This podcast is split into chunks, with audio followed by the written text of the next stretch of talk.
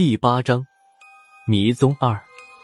就在我的注意力被财鼠吸引住的时候，不远处闸门的方向突然传来了一阵轻微的脚步声。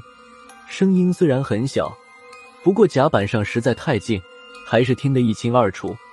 我和孙胖子同时看过去，孙胖子压低了声音说道：“辣子，你能听见吗？”我没好气的回了一句：“废话，我又没聋。”说话的同时，我和孙胖子都开始戒备起来。不过甲板上面太过空旷，除了几个挂着碎布条的巨大桅杆之外，几乎就没有可以藏身的掩体。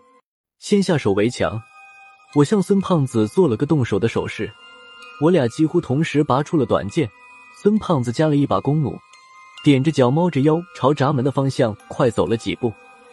就当我们快走到闸门口的时候，一个巨大的身影突然从下面窜了上来，这人一露头，第一时间就将手中的枪口对准了我和孙胖子。动手前的一瞬间，我们才看清了对方的模样，几乎同时喊道：“别动手，别开枪，是我！”怎么是你们俩？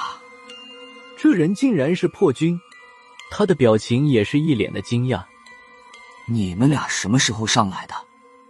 没等我和孙胖子回答，闸门下面有人说道：“破军，上面是辣子和孙大圣吗？”说话的是郝文明，他和萧和尚一前一后从闸门下面走了上来。我们五个人重新见面都很惊讶。萧和尚先问道：“你们俩不是在下面吗？什么时候上来的？我们怎么没看见你们？下面到底出了什么事？”孙胖子皱着眉头看着萧和尚，说道：“老萧大师，话说反了吧？是你们下去的时候，我们没有看见你们吧？我和辣子刚才一直在闸门下面楼梯口附近，就没看见你们。不可能啊！”萧和尚斩钉截铁的说道：“我们在下面转遍了，你们俩要是在下面，我们六只眼睛不可能没看到。”说着，他眨巴眨巴眼睛，喘了口粗气，继续说道：“这不是邪了吗？要是鬼遮眼和鬼打墙还说得通，可这也不像。”孙胖子张嘴说道：“老肖大师，咱们干的不就是邪门的活吗？这鬼船要是不邪，我们上来干嘛？”萧和尚没理孙胖子，他抬起眼皮看了看郝文明，郝主任和他对视了一眼。没有说话，只是轻微的摇了摇头。我想起下面伸手不见五指的情景，对萧和尚说道：“老萧大师，是不是下面黑漆麻乌的？我们两帮人错过去了。”下面黑漆麻乌的。萧和尚、郝文明和破军都瞪大了眼睛。萧和尚说道：“小辣子，你说什么胡话？下面就算不是太亮，也有几盏油灯。”他话还没说完，孙胖子突然插了一句：“难不成我们刚才不在同一个地方？”孙胖子的话一出口，甲板上我们几个人的目光都看向他。萧和尚犹豫了一下，扭头向我问道：“小辣子，你老实说，刚才你和小胖子在下面到底遇到什么情况了？”我将刚才下面遇到白发黑衣人的事情说了一遍，有几次。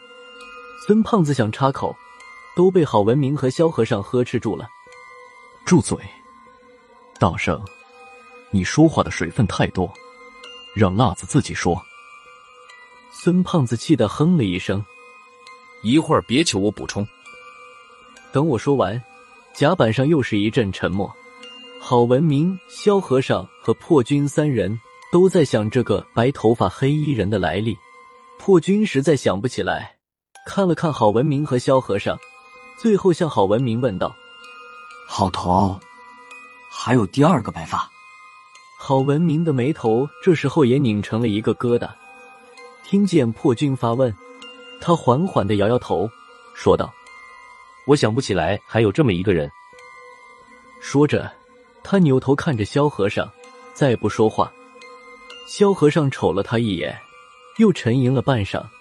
最后无奈的说道：“别指望我，我知道的和你差不多。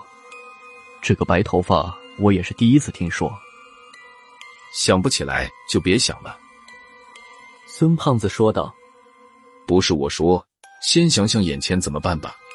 就在甲板上待着，等高举他们增援，还是再下去看看？这么主动，我很诧异的看了一眼孙胖子。这小子的胆子什么时候这么大了？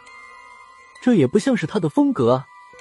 这时，我看到他上衣口袋里露出来的耗子头，正兴奋的朝闸门方向吱吱叫着。孙胖子的提议，萧和尚并不反对，还有些推波助澜的架势。他眯缝着眼睛看着孙胖子，说道：“再下去看看也好啊，我倒是也想知道这鬼船里面到底有什么。”让高胖子能这么上心，我说小好，你是什么意思？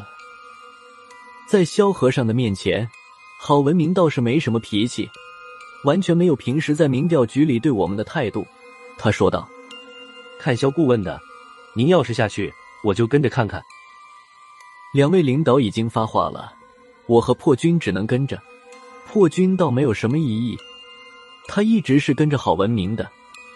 而我虽然心不甘情不愿，但是跟他们下去，总比自己一个人在甲板上守着要强一点。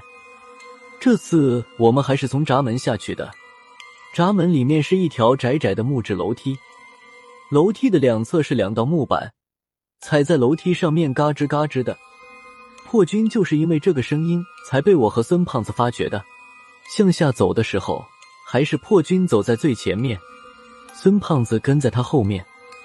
走了有十来级楼梯，孙胖子突然叫住了破军，说道：“大军，你刚才走的时候，这道楼梯大约有多少级？”破军想了一下，才回答道：“四十多，不到五十级吧。”大圣，你看出什么来了？孙胖子也不说话，又走了几级楼梯，突然叫住了大家。他手上拿着郝文明从汽船上面带过来的手电，对着脚下的楼梯和两面木板墙照来照去的，最后在他脚下两级楼梯上发现了问题。不是我说，你们看，这楼梯和墙都是活动的。